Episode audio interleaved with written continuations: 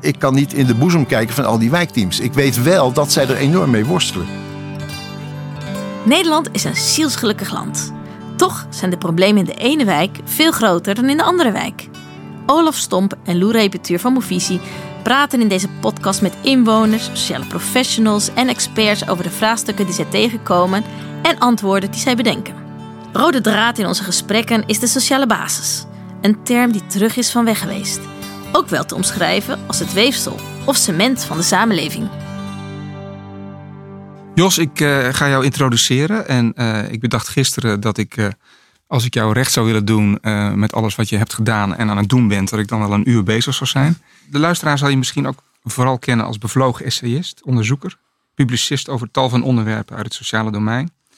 Een opinion leader of influencer, zoals dat in, in het moderne Nederlands tegenwoordig heet.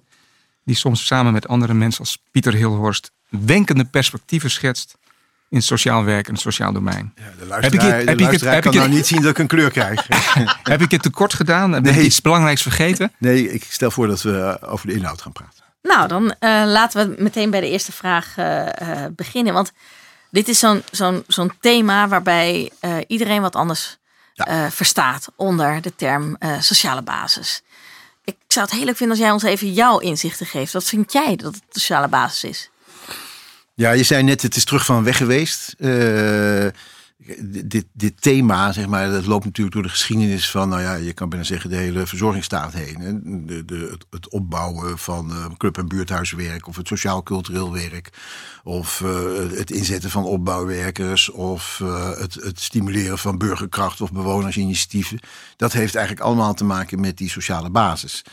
Dat, dat is, de, dat is de, de, je zegt net het weefsel aan de onderkant van de samenleving. Als je de samenleving als een piramide ziet, -huh. zeg maar, met met autoriteiten of, of Den Haag aan de top en dat dan helemaal neerdaalt tot ergens in de wijk. Dan zit die sociale basis ergens in die wijk en het is een samenspel van, van, uh, uh, van, van allerlei uh, ja, goede bedoelingen, actief burgerschap, sociale professionals. en dat is ook meteen misschien wel een beetje het probleem. Want als iedereen er wat anders in verstaat, dan kan het dus in die beleidsnota's waar het dan allemaal opduikt, ook steeds een andere betekenis krijgen. Dan is de, de, de, de overheid er op een andere manier mee bezig. Iedereen kan dan een buurt, zijn eigen believen een buurtinitiatief, bij wijze van spreken. Ja. Hey, en het verschil, of het verschil, misschien is het wel een vervolg op het samenlevingsopbouw en de sociale basis? Nou, dat zit denk ik heel dicht bij elkaar. Kijk, samenlevingsopbouw is natuurlijk. Het, is een, het, is, samenlevingsopbouw is een typisch Nederlandse term. Hè. Dus in, in het buitenland spreken we in het Engelse talengebied over community, community organization of community development. Uh, uh, wij, wij gebruiken dat woord gemeenschap niet, community niet. En we hebben het over samenlevingsopbouw. Dat is eigenlijk een traditie die, die ontstaat vanaf uh, zeg maar de, de, Tweede Wereldoorlog, de opbouw van de verzorgingsstaat. toen, de, ja, toen de samenleving enorm veranderde, industrialisatie, wijken veranderden. Men was bang voor allerlei stedeloosheid. En daarin is dat begrip samenlevingsopbouw om op die basis zeg maar voorzieningen te maken, mensen gelegenheid te geven om, uh, nou ja, om, om, om het moderne leven te leren kennen, dan wel zichzelf te organiseren. en dat noemen we nu sociale basis, omdat samenlevingsopbouw uit de mode is geraakt. Ja. Maar het raakt denk ik heel dicht aan elkaar. Wat zouden wij kunnen leren nu, 21ste eeuw, van die mm. samenlevingsopbouw? Um, Wat moeten we absoluut blijven doen? De crux is denk ik wel van wat de rol van burgers of bewoners in, in, dat proces is. is. Is de sociale basis iets waarvan uh, zeg maar, eh, de overheid vindt uh, dat dat moet gebeuren omdat burgers meer verantwoordelijkheid moeten nemen voor het rijden en zeilen in de samenleving en ook voor problemen en elkaar meer moeten helpen, dan is de intentie zit dan eigenlijk heel erg in het beleid. Dat is niet iets wat burgers spontaan hebben gemeld bij het stadhuis. Mm -hmm.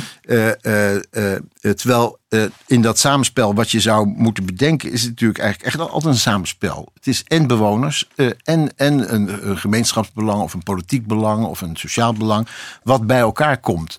Dus dat is wel het woord wat, uh, weet je, dat je in, in, in een soort gezamenlijke creatie of co-creatie, zoals het dan in het moderne jargon heet, zou moeten realiseren. Wat is dan de rol van de sociale professional nu in die sociale basis? Hoe zie je die? Ja, dat is, dat is een hele cruciale rol, denk ik. Uh, want ik denk dat dat is eigenlijk de, oude, de rol. Ik zie hem als de rol van de oude opbouwwerker. En de Mhm. oude opbouwwerker zie ik als een, als een organizer, zeg maar. Mhm. Dus die eh, in staat is om bewoners eh, te organiseren, om die in contact te brengen met de, de bestuurlijke organen, om ze verder te brengen, om ze te ondersteunen in al die processen die, die, die daarmee te maken hebben. Of het opzetten van een voorziening. Om de simpele reden dat wij van burgers verwachten dat ze ook nog werken en ook nog een kinderen opvoeden. Dus dat die dat eigenlijk niet eh, eh, louter op hun eentje kunnen. Die hebben die ondersteuning nodig om die kracht met elkaar te kunnen ontwikkelen. En, en, en dat is ook meteen het dilemma, hè, want hij, wordt vaak, eh, hij is vaak in dienst van een welzijnsorganisatie. Of van de, hij, wordt, hij werkt in een gemeentelijk programma. Of hij moet de eenzaamheid bestrijden in diezelfde buurt of wijk. Zeg maar. En dan zie je eigenlijk dat het vaak een soort spagaat is. Voor wie werkt die eigenlijk? Is het een, een publiek belang wat door de gemeente wordt gedefinieerd? Of is het een organisatie van bewoners die sociale doelstellingen in die wijk wil realiseren? Hey, en en eh, wat mij de laatste tijd opvalt in allerlei vaktijdschriften, maar ook in congressen, dat het eh, opnieuw gaan politiseren van sociale professionals, van allerlei problemen van individuele mensen, hè, die individueel lijken, maar eigenlijk eh, eh, Ja. van een hele groep eh, zijn. Dat dat eigenlijk nu op dit moment een discussie is die, die speelt. Zie jij die kentering ook, die behoefte aan meer gepolitiseerde opbouwwerkers of sociale professionals? Ja, ik weet het niet. Ik ken, ik ken de vorige periode van, eh, van politisering goed. Hè. Dat is in de jaren zeventig. dat professionals, zeg maar, eh, met name rondom de stadsvernieuwing en allerlei Ja. problemen in die, in die wijken met, eh, eh, met de kwaliteit van de huisvesting en de noodzaak om dat te herstructureren. En de enorme plannen om hele wijken af te breken. dat, die, dat er een enorme politisering was. Eh, eh, ook de, de intentie van sociale professionals was toen eigenlijk ook vooral nou ja, mensen emanciperen, mensen verder brengen. Eh, in sommige gevallen ging dat zelfs heel ver tot, tot een bouwsteen maken voor de revolutie. Eh, eh, nou, die politisering zie ik eigenlijk nu niet. Individueel gericht. Nou, dat hoeft niet. Dat, dat, dat- hoeft natuurlijk niet. De- Die, die verhouding tussen individueel en collectief, die speelt eigenlijk natuurlijk tegenwoordig met name in die sociale wijkteams. Eh, Ja. De opzet daarvan was natuurlijk dat ze in die wijk, nabij bij mensen, eigenlijk op twee sporen eh, eh, eh, nou, misschien aan de sociale basis zouden werken. Om dat toch maar dat woord even te gebruiken. Namelijk, dus gewoon mensen die met een probleem zitten, op een of andere manier te ondersteunen en verder te helpen.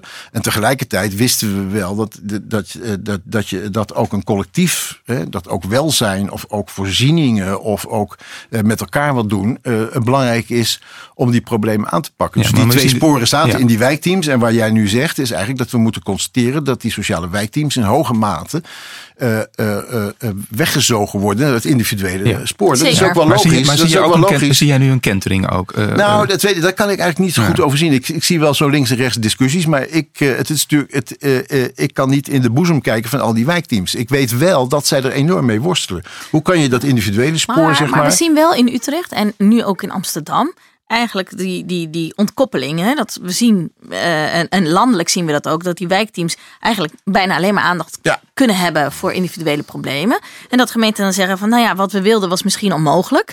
En misschien moeten we dus weer, en dat, daar zit een stukje, denk ik, opnieuw aandacht voor de sociale basis. Moeten we het gaan splitsen? Wijkteams voor individuele problemen. Maar dat vraagt een versterking van de sociale basis. En dat moeten we dan elders beleggen. Ja, maar goed, weet je, we wilden ook integraal werken. We wilden ook generalistisch werken. Eh, en eh, bij de eerste beste tegenslag eh, houden we ermee op. Kijk, het gaat niet alleen om een scheiding, maar het gaat ook over hoe je individuele hulpverlening organiseert. Dus dat kan een één op één contact zijn. En de hoop dat je daarmee mensen de juiste informatie geeft, of hulp of wijsheid om ze verder te brengen. Maar we hebben natuurlijk heel veel discussies gehad over dat zelfs een individueel probleem eigenlijk bedacht moet worden, of, of, of opgelost moet worden, of ingebed moet worden in een sociaal netwerk. In de omgeving van mensen, in, eh, in hun vrienden en kennissen. En je ziet natuurlijk in dat spoor van die individuele hulpverlening dat, dat daar eigenlijk een sociale basis nodig is om Ja. die mensen verder te brengen. Dus moet je ook in die individuele hulpverlening dat sociale spoor, dat netwerk, dat sociale netwerk als het ware gaan mobiliseren. Maar zie- en als je nu dat uit dat- elkaar haalt, Ja. Ja, dan, dan gaan we dus, eh, dan, hebben we, dan houden we het spoor van de individuele hulpverlening overeind. Ja, dan moet dus ergens anders eh, eh, iets met collectiviteiten worden gedaan. Maar niet rondom dat individu. Ja, Nee, en dat is natuurlijk. Dus het dan, zijn we, dan zijn we eigenlijk weer terug tien jaar. Ja, Ja. dus dat Ja. is niet de vooruitgang die de, eh, die de decentralisaties eh, eh, heeft, eh, heeft beloofd. Oké, maar en, en eh, hoe, zou het, hoe zou het wel moeten? Of waar zie jij lichtpunten of, of aangrijpingspunten om, om om het beter te gaan doen? Ik ben een paar geleden in Zeeland geweest, zeg maar. Daar ze eigenlijk veel principiëler bij elke uh, benadering of bij elke hulpvraag uh, een soort intake organiseren die veel ruimer is, die het hele netwerk mobiliseert. juist om vanaf het begin te zeggen van ja, wij, wij zijn wel uh, individuele hulpverleners of wij hebben nu een individueel contact. Maar laten we van tevoren afspreken dat wij in dat contact dat probleem niet oplossen. Dat moet u met een, dat moet u met een omgeving doen. En dat is een soort mentaliteit die je volgens mij zou, zou moeten neerdalen in die, uh, uh, in die wijkteams. Die haarvaten van die, In die haarvaten van. En dan, en dan, ja, en dan krijg je hele andere ja. verbanden. Dus de, de, de, de probleem is niet dat het niet tot de verf komt en dat we of uit de verf komt en dat we het dan maar ergens apart neerzetten. Mhm. Het probleem is dat we die individuele hulpverlening in die wijkteams, dat die eigenlijk juist gevoeligheid zouden moeten krijgen voor wat een sociale basis is. En wat een sociale basis is, niet in structurele termen in een wijk dat je ergens een, een, een, een, een meldpunt hebt of een servicepunt, maar wat sociale basis is in het leven van mensen. Ja. En dat ze, dat ze in een omgeving hebben, dat ze een netwerk moeten hebben, dat ze uh, nou, een vangnet hebben binnen Ja, en, en dat, is, dat is de basis. En, en dan is het natuurlijk altijd nog, en dat was natuurlijk het idee, dat mensen echt uh, uh, gewoon een hele zware jeugd hebben gehad of misbruikt zijn of wat dan ook. Dat is het spoor van de specialistische hulpverlening. Ja. Komen we ook nog aan de hoe-vraag toe? Van welke, welke, uh, welke elementen zijn daarin belangrijk? Hoe je dat realiseert? Je schetst net Zeeland. Van, hoe kunnen andere provincies als in Zeeland uh, op dezelfde manier gewerkt worden? Nou ja, dat, dat, je, uh, dat je eigenlijk altijd mensen in een omgeving moet zien. Ik, zal, mag ik één anekdote noemen? Bij, ja. uh, met Pieter Hilhorst heb ik in de tijd heel kort bij de sociale dienst in Amsterdam uh, een soort experimentje gedaan. En daar hebben we uh, gezegd van, omdat we weten als mensen, uh, of als mensen werk krijgen, dat dat eigenlijk altijd via het netwerk gaat. En dan kan je sollicitatietraining op loslaten, maar dat lukt niet. Je moet, dus toen hebben we een experiment gestart en zeggen van, als iemand een uitkering krijgt, en waarvan het ook weer de bedoeling is dat hij werk krijgt, dat hij bij de volgende gelegenheid niet in zijn eentje komt, maar iemand meeneemt. Dus dat hij gezegd van nou, zoek iemand in jouw netwerk die jou kan helpen. Daarmee zegt de dienst van ja, wij, wij, eh, wij kunnen dat niet. Dus wij willen wel dat jullie, jullie plan ondersteunen. Maar we zien ook dat jij er moeite mee hebt. Zoek naar iemand uit.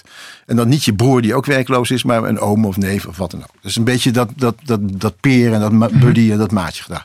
Nou, kwamen we zes weken later terug. Had niemand het gedaan. Waarom niet? Ja, het was ingewikkeld. We hadden het in het team besproken. Uh, uh, het kon niet, weet je. En dat, daar zit precies... Ik bedoel, als ik één tip zou hebben, zou ik zeggen... probeer door die weerstand heen te komen. Probeer die, die, die, die enorme aanzuigende werking... van dat je individueel iemand uh, benadert... probeer eigenlijk door je verlegenheid heen te komen... en ga met mensen in contact en zeg tegen mensen... weet je wat, we hebben nu een probleem. Neem de volgende keer iemand mee. Probeer je, je basis... en ik ga ook... en wij zijn er eigenlijk vooral in... om die sociale basis van mensen te versterken. En, en, en ja. nou, dus dat is geen. Dat is geen... zie jezelf als een passant in iemands leven, besef ja. dat en trek daar ook gevolgen ja. uh, vanuit. Ja. Dankjewel Jos voor dit uh, gesprek. Je zei al, ik kan uh, een uur of misschien wel een dag vullen, maar het was ontzettend mooi om, Zijn er al doorheen? naar je te luisteren. Ik denk het wel. Leuk dat je hebt geluisterd naar deze podcast van Movisie. Wil je meer horen? Ga dan naar iTunes, SoundCloud of Spotify. Als je meer wil weten over dit onderwerp, kijk dan op movisie.nl slash versterk-sociale-basis. Heb je suggesties of een vraag? Stuur dan een bericht via social media van Movisie met hashtag sociale basis.